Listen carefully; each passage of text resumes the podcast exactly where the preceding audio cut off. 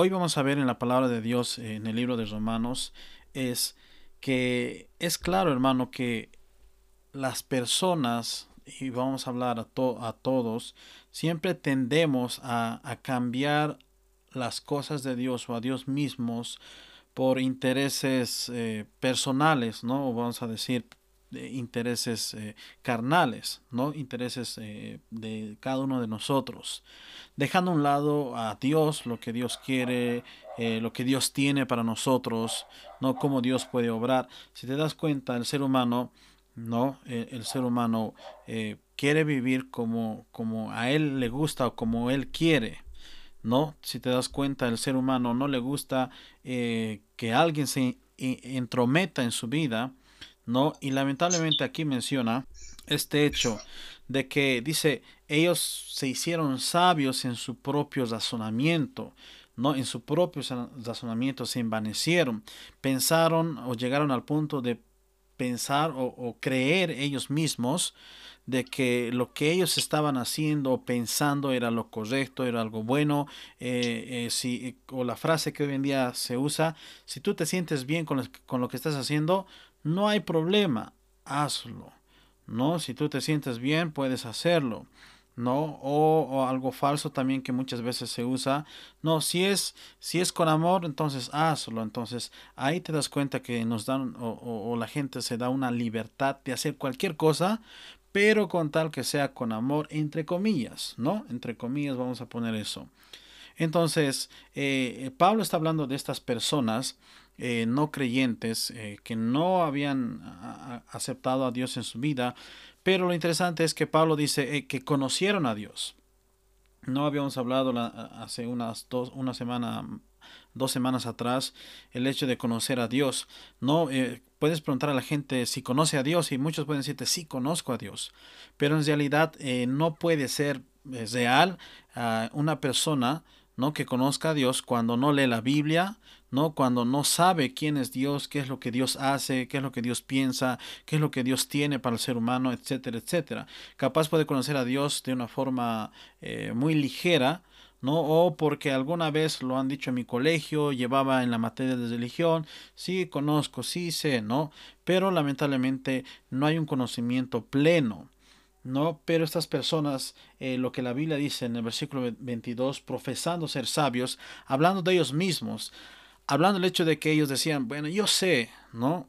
A veces pasa eso con los hijos, y me pongo a pensar eso, cuando un papá da un consejo a su hijo, ¿no? A los jóvenes o adolescentes usualmente, o a veces ya grandes, ¿no? Y el papá tiene un cierto conocimiento de la vida o de las cosas que han pasado, obviamente no en totalidad, obviamente sí, nuestros papás tienen fallas y nosotros igual, pero muchas veces un papá da un consejo bueno, correcto al hijo, y usualmente el hijo o el adolescente, ¿cómo responde? No vamos a decir que todos responden igual, pero una mayoría quizás, o en algún momento, no, yo sé, ¿no? Yo sé lo que estoy haciendo, es mi vida, ¿no? Alguna vez he escuchado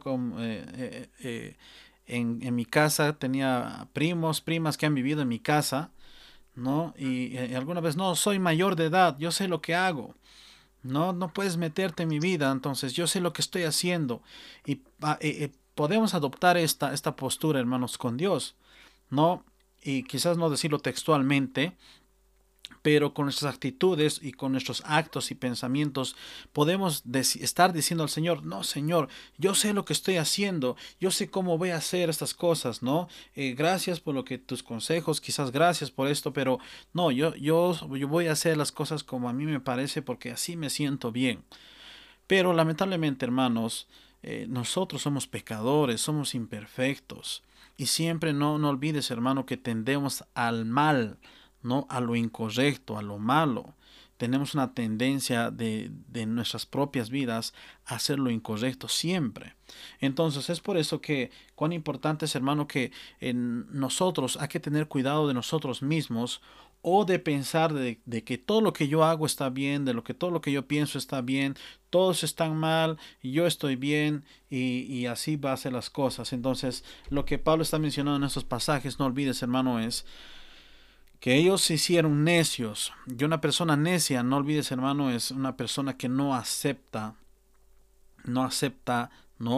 nada de otras personas, porque cree esa persona que está en lo correcto y no hay nada más fuera de eso. Y el versículo 23 lo habíamos tocado fuertemente. Y cambiaron la gloria de Dios. Cambiaron la gloria de Dios. Y eso es algo que pasa, y hemos visto en el Antiguo Testamento con Israel. Cuando Moisés va a traer al pueblo de Israel lo que Dios quería para el pueblo de Israel. No olvides todo lo que del tabernáculo, todo lo que iba a ser los mandamientos para que ellos puedan estar, obviamente, tengan una vida diferente. Pero ¿qué hicieron? Prefirieron cambiar lo que Dios tenía para ellos y crearon un becerro de oro, porque en su propio razonamiento estaba bien. No, ¿para qué vamos a esperar a Moisés? Se tarda tanto, por ahí no vuelve. Mejor hagamos esto. Se envanecieron y se volvieron necios de corazón. Entonces, hermano, hay que tener mucho cuidado con esto en nuestras vidas. No te cierres, hermano, a lo que Dios tiene para tu vida. No te cierres, hermano, a lo que Dios quiere para contigo. Y es importante el conocimiento de Dios, hermano, porque si no estamos conociendo a Dios, difícilmente, hermano, vas a saber lo que Dios quiere para ti. Pero vamos a continuar lo que sigue con los pasajes. Versículo 24, si puedes leerlo, por favor. Dice: por lo cual también Dios los entregó a las inmundicias en las concupiscencias de sus corazones, de modo que deshonraron entre sí sus propios cuerpos. Versículo 25, ya que cambiaron la verdad. Puedes subrayar esto, hermano, por favor. ¿No? Ya que cambiaron, otra vez habla la palabra de cambiar. No olvides en el versículo 23, también puedes marcarlo, ¿no? Y otra vez más Pablo habla de un cambio, dice 25, ya que cambiaron la verdad de Dios por la mentira. No, subráyalo si es necesario, por favor. Dice, honrando y dando culto a las criaturas antes que al Creador, el cual es bendito por los siglos. Amén. Una vez más, hermano, Pablo habla de un cambio, ¿no?, con respecto al ser humano. Y es el cuidado que siempre debemos poder tener en cada momento de nuestras vidas, hermano. Pero lo interesante es que Pablo dice que ellos habían cambiado la verdad por la mentira. Y eso es algo real que pasa, hermano, en el mundo. Mucha gente cambia la verdad de Dios por la mentira de Satanás y del mundo y de sí mismo, quizás. Por ejemplo, mucha gente busca la felicidad, ¿no? Busca ser feliz, ¿no? Entonces, mucha gente busca muchas cosas y el mundo te ofrece aparentemente soluciones para tu vida, para lo que tú puedas hacer, para lo que tú puedas vivir. Pero estas soluciones, en cierta forma, vas a ver, hermano, que son mentiras de parte del mundo y de Satanás. Por ejemplo, alguien puede decir, no, el dinero es la solución, ¿no?, para tu vida. Si tú tienes más dinero, vas a estar bien, ¿no? Si tienes más dinero, vas a estar feliz, ¿no? Entonces, eso es mentira, hermano. Eso no es verdad. Te apuesto, hermano, que si te doy más dinero, si yo tuviese dinero, te doy $1,000,000, no vas a ser más feliz. Capaz no me creas, capaz no me aceptes, capaz dices, pastor, pero ¿cómo no voy a ser feliz con tanto dinero? Eso no lo creo. Pero, hermano, eso es una mentira que el mundo ha introducido a nuestras vidas. No es verdad que si tienes más dinero vas a ser más feliz. Hay mucha gente millonaria, hermano, con mucho dinero, y esa gente, hermano, no son felices. Es una felicidad imaginaria, es una felicidad momentánea, ¿no? Es una felicidad que está llena de mentiras, llena de falsedades. Y estas personas, Pablo dice, cambiaron la verdad de Dios por esta mentira. Prefirieron vivir una vida llena de mentiras antes que vivir en una vida llena de verdades de parte de Dios. Es por eso, hermano, que el mundo prefiere las mentiras del mundo antes que Dios, ¿no? Y eso es algo que no mucha gente no quiere entender o aceptar en sus propias vidas. Y muchas veces te van a tratar a ti quizás como cristiano, como que quieres seguir a Dios, como fanático, ¿no? Te van a tratar como que ignorante. ¿Cómo vas a pensar en eso? ¿Cómo vas a creer en eso? Y mucha gente va a hacer eso, hermano. Pero realmente, hermano, tú has experimentado personalmente que el gozo, la felicidad que Dios da, no se compara con nada. Y espero que tengas esto en tu corazón cuando Cristo forma parte de tu vida. Pero tener la verdad de Dios, que es su palabra, que es lo que Dios nos dice, nos muestra para nosotros, no se compara con nada en este mundo. El gozo que Dios nos da es un gozo permanente, ¿no? La felicidad o el gozo que Dios te ofrece es momentáneo. El alcohol, por ejemplo, ¿no? Es una mentira para muchos porque aparentemente te trae diversión, ¿no? Algunos amigos cuando yo estaba en la universidad o fuera de la universidad siempre tenían ese predicamento, ¿no? Con el hecho de que, no, el alcohol, vamos a ahogar las penas en alcohol, eso te va a ayudar, ¿no? Esa es una solución que buscan. Dicen, no, vamos a tomar, a divertirte, no, puedes estar con una chica, con otra chica, eso es, diviértete, vas a estar bien, ¿no? Entre comillas, vas a estar bien. Pero lamentablemente eso es una mentira que muchos jóvenes aún también creen, ¿no? Pero después vienen las consecuencias de todo esto y lamentablemente sus vidas terminan mal. Entonces, algo, hermano, que debemos entender para nosotros, no cambiemos la verdad de Dios, que es su palabra, por mentiras que el mundo, que Satanás te ofrece para tu vida. Soluciones fáciles, ¿no? Soluciones fáciles. Haz esto y va a pasar esto. No, hermano, no permitas que estas mentiras estén en tu vida y seas engañado por esto, porque lamentablemente va a traer destrucción a la vida de las personas. Y lo está haciendo, obviamente, lo está haciendo. No, hoy en día el mundo no ve malo las cosas que Dios ve mal, ¿no? Por ejemplo, y creo que es un ejemplo que siempre doy porque me parece que es algo que siempre está pasando, ¿no? Por ejemplo, la fornicación o tener las relaciones sexuales con el sexo opuesto, ¿no? Hazlo, eso es normal, puedes hacerlo, no pasa nada, ¿no? Es los jóvenes, eres joven, diviértete, tienes que experimentar, ¿no? Y el mundo te vende fácil esta idea, esta mentira, ¿no? Y lamentablemente esto destruye a muchos jóvenes en muchos aspectos. Y es algo, hermano, que siempre debemos tener en cuenta para nuestras vidas. ¿Cómo no voy a ser engañado? Simplemente conociendo más a Dios. Pero estas personas tomaron la decisión. Y algo, hermano, que hay que tomar en cuenta es que cada persona toma la decisión en su propia vida. ¿Te acuerdas? El día domingo hablamos de José.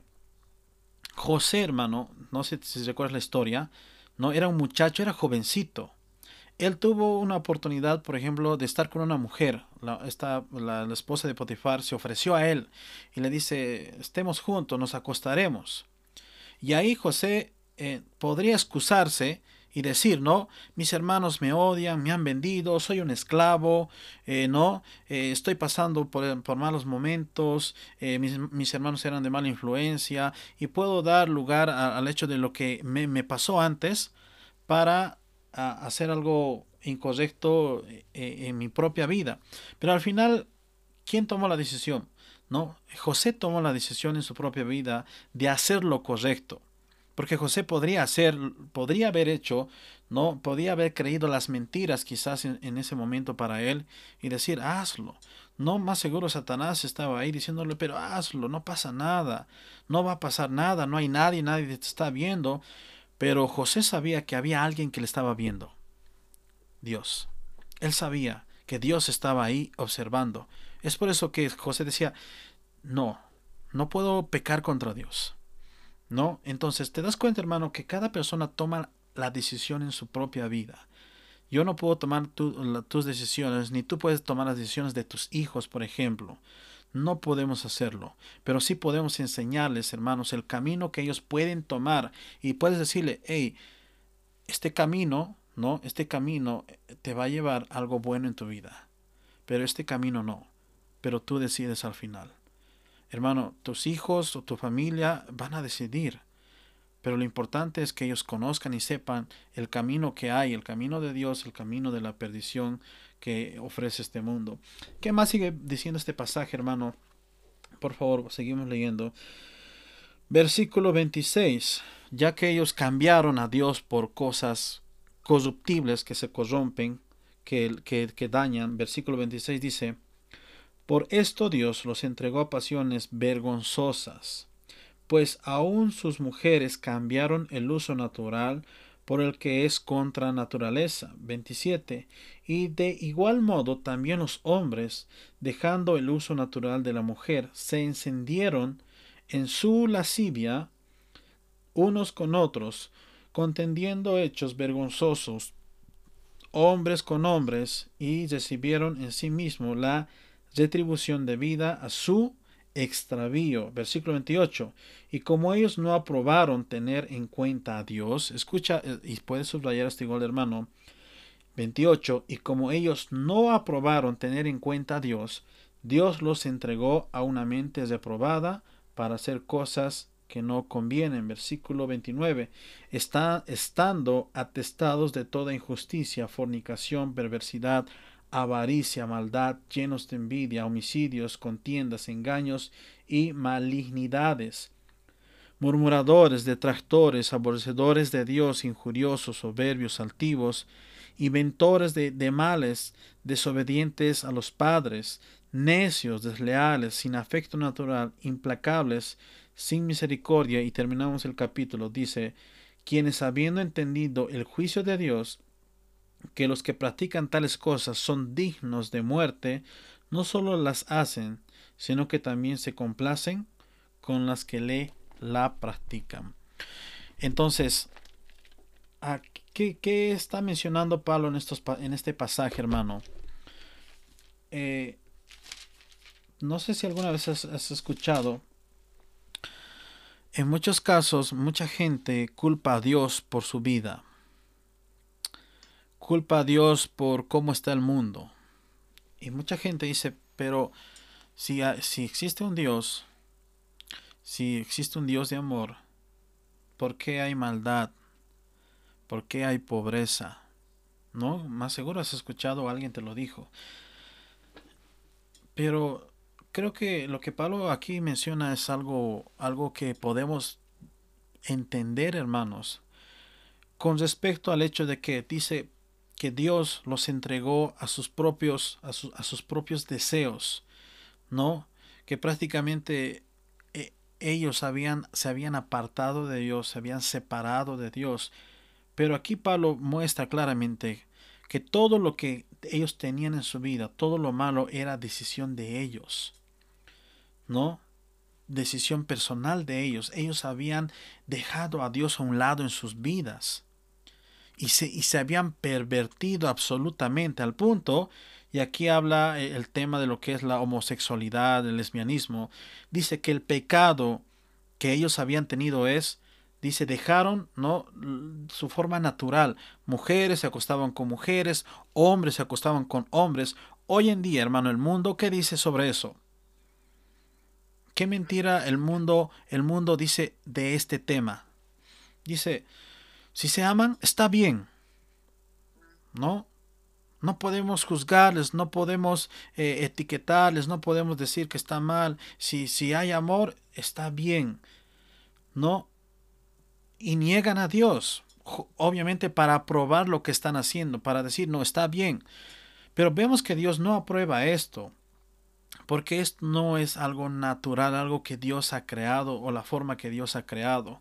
Pero aquí Pablo está explicando que estas personas habían apartado de Dios, habían rechazado a Dios en sus vidas y se habían pervertido totalmente, ¿no? Y el mundo hoy en día, hermano, está viendo la homosexualidad, el lesbianismo y todo este tema como algo normal, como algo bueno, ¿no? Como algo, como una liberación, ¿no? Si tú escuchas a las mujeres, los que están a favor del aborto y todo eso, y todo lo que hablan, es increíble poder escuchar todo esto. Pero el mundo está llegando a tal perversión en su propia vida, hermano, ¿no? Que el mundo mismo se está autodestruyendo.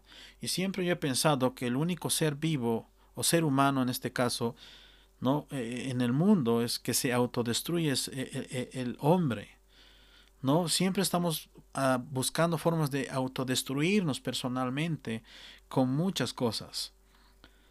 Pero aquí te das cuenta, hermano, que el ser humano ha pecado tanto y peca tanto, que se pervierte tanto, pero al final, ¿quién tiene la culpa? Para muchos, Dios. Dios es el culpable.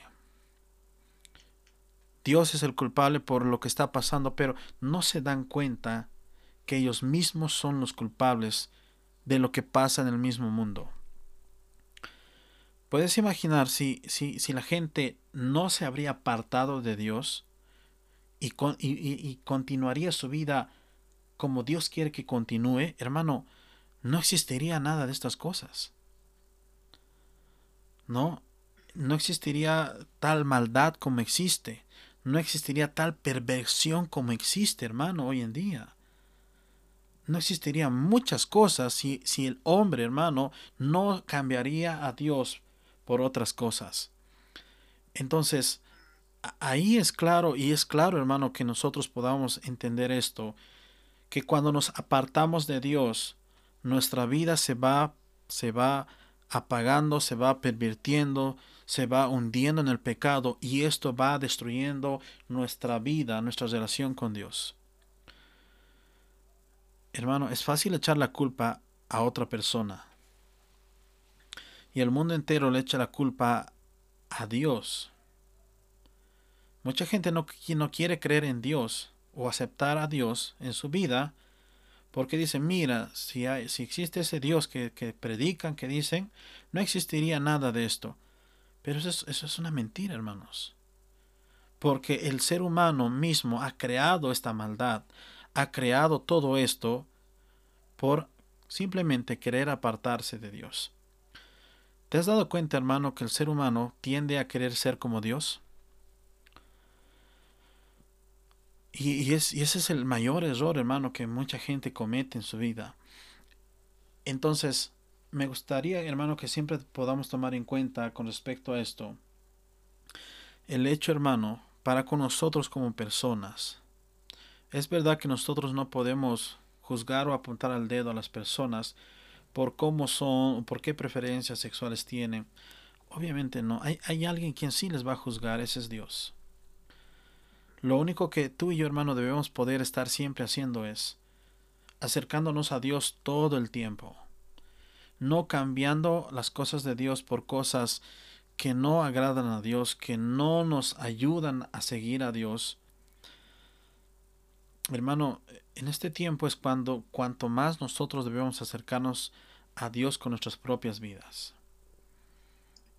Hermano, la solución no está en otra cosa más que Dios forme parte de tu vida. Hablamos de financieramente, hablamos físicamente, hablamos de una familia. Hay algunos jóvenes que están escuchando ahora. Joven, ¿quieres tener un buen matrimonio? No te apartes de Dios. Sigue a Dios con tu vida. Sigue lo que Dios dice en la Biblia y verás lo maravilloso que Dios puede hacer en tu familia o en tu futura familia. Y esa es una realidad, hermano. Y yo te lo puedo decir personalmente, no personalmente como esposo, que sí, yo muchas veces he tenido esto en mi mente. Si yo no hubiera conocido a Dios, y mi esposa está escuchando esto ahora, y ella sabe esto, ¿no? Con respecto, hermano, si yo no conocería a Dios, si no sabría lo que Dios dice, si no habría aceptado a Cristo en mi corazón, y me hubiera casado, yo ya estaría divorciado, ¿no? Porque muchas veces uno piensa en sí mismo, ¿no? Y uno piensa que uno está bien, siempre que lo que está haciendo está bien, lo que uno piensa está bien, y siempre ve culpable a la otra persona. Pero doy gracias a Dios que le conozco, doy gracias a Dios que me da fortaleza, que me da sabiduría, que aprendo de Él, que me muestra en su palabra muchas cosas, y que siempre puedo ver errores míos y decir, no, yo me estoy equivocando y voy a cambiar esto. Entonces, doy gracias a Dios porque Él me guía, Él me ayuda. Y gracias a eso, obviamente no tengo un matrimonio perfecto porque nadie lo tiene. Pero doy gracias a Dios porque Dios es la unión de mi matrimonio con mi esposa y conmigo. Y cada vez buscamos, tanto mi esposa como yo, seguir a Dios con nuestras vidas. Y esto siempre hace o nos ayuda a que podamos unirnos más como pareja. Entonces, esto se aplica, hermano, a cualquier parte o a cualquier área de nuestra vida.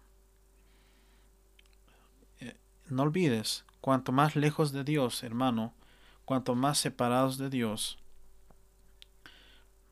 lamentablemente nuestra vida no va a ir como debería de estar yendo. No niegues a Dios, no le neguemos a Dios, hermano. No le neguemos a Dios poder dedicar nuestra vida a Él. Lo mejor, hermano, que podemos hacer en este mundo, en este tiempo, es ser fieles a Dios en todo momento, en toda circunstancia. Y doy gracias a todos los hermanos que se conectan los días miércoles, los días domingos. Doy muchas gracias, hermano, por tu fidelidad. No a mí como persona o quizás a un grupo de personas, sino tu fidelidad a Dios, porque más seguro tú estás aquí, hermano, no para agradarme o para agradar a los hermanos. Tú estás aquí, hermano, para poder escuchar la palabra de Dios y poder ser agradable a Dios. Amén. Entonces, gracias, hermano, por siempre conectarte, por estar buscando a Dios, hermano. Agradezco al Señor mucho por esto y animarte, hermano. Busca a Dios, no cambies a Dios por nada ni por nadie. No lo hagas, hermano. No lo hagas. Ponlo en primer lugar. Ponlo en alta estima a tu Señor, a tu Dios. Ponlo ahí arriba, donde realmente Él debería o debe de estar. En primer lugar. Y después puedes poner tu lista de lo que tú quieras. Tu esposa, tu esposo, tus hijos, tu trabajo. ¿No? Pero pon a Dios en primer lugar, hermano. Yo quiero animarte a cada uno de ustedes, hermano. Vemos el ejemplo que la Biblia nos muestra.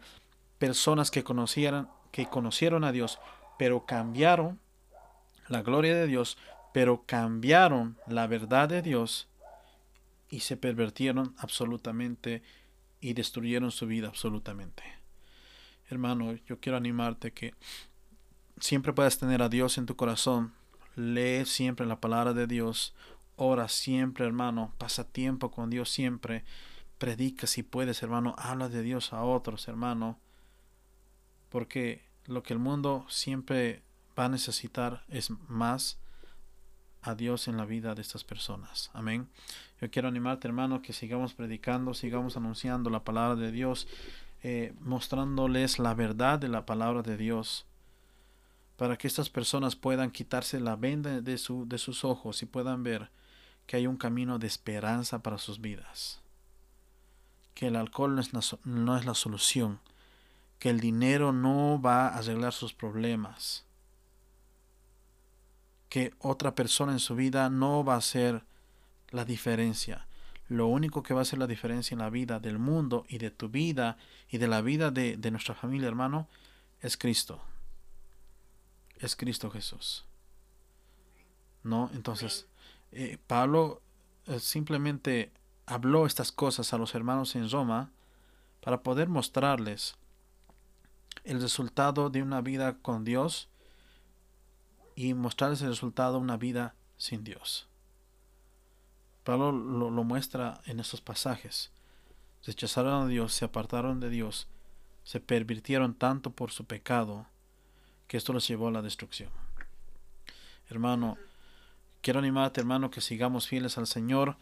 Sigue, hermano, orando, sigue leyendo, sigue siendo fiel al Señor, hermano. Y quiero animarte a que cada uno de nosotros podamos esparcir todo esto a todo el mundo y a cada persona. Amén. Entonces vamos a orar, hermanos, para terminar este tiempo. Después vamos a pasar a las peticiones de oraciones, pero me gustaría orar primero en este tiempo para poder siempre hacer un compromiso con Dios, de poder siempre estar dispuesto a seguir cambiando, hermanos. Quiero decirte algo, no te sientas cómodo como estás. Hermano, siempre debemos estar teniendo un cambio permanente en nuestras vidas. Siempre, ¿sí? No te sientas cómodo ahí donde tú estás. Sigue creciendo, hermano. Sigue aprendiendo todos los días, todo el tiempo, ¿sí? No te conformes, no nos conformemos como estamos. Sigamos creciendo y aprendiendo, madurando cada día más en el Señor. Amén. Vamos a orar, hermanos, por favor, ahí donde estás. Inclina tu rostro, vamos a hablar con Dios en este momento. Señor Todopoderoso, Padre, te doy gracias, Señor, por este tiempo. Gracias por mis hermanos que han podido conectarse en esta noche, Señor. Gracias, Señor, por el amor derramado en nuestras vidas. Gracias, Padre, porque un día hemos escuchado de tu palabra y hemos conocido al Señor Jesucristo. Y Él pudo salvarnos, Él pudo liberarnos del pecado, Él pudo darnos luz en el medio de las tinieblas, Señor. Gracias a Cristo, Señor, nuestra relación contigo ha cambiado, Señor. Ahora podemos tener una relación contigo, Señor. Ahora, Señor, podemos hablarte, podemos gozarnos de ti, Señor. Gracias a la preciosa sangre de nuestro Señor Jesucristo. En esta noche, hermano, si estás hablando con Dios, ahí donde estás, hermano, abre tu corazón al Señor. Abre tu corazón a ese Dios que te ama, a ese Dios que quiere lo mejor para tu vida. A ese Dios, hermano, que te ha dado su palabra, que ha puesto la Biblia en tus manos, hermano, para que tú la leas, para que tú la obedezcas. Ahí donde estás, hermano, dale gracias a Dios por cómo ha obrado en tu vida, por cómo está obrando en tu vida en estos momentos difíciles, por cómo Dios, hermano, brinda ese gozo, brinda esa seguridad en tu vida, hermano. Dale gracias a Dios ahí. En esta noche, Señor, queremos también comprometernos a ti, Señor. Queremos comprometer siempre nuestras vidas, nuestros pensamientos, nuestras acciones, Señor. Queremos comprometer nuestro corazón a ti, Señor, para jamás cambiar, Señor, para jamás cambiar tu verdad por una mentira de Satanás, por una mentira del mundo, Señor. Ayúdanos, Señor, a siempre poder estar firmes en tu palabra, Señor, y no permitir que el mundo nos mienta, no permitir que Satanás introduzca las mentiras en nuestro corazón y en nuestra mente, y permitamos que esto nos destruya y nos aleje de ti, Señor. Gracias te doy por cada persona en esta noche, Señor, que está presente, en el nombre de tu Hijo Jesucristo. Amén y amén.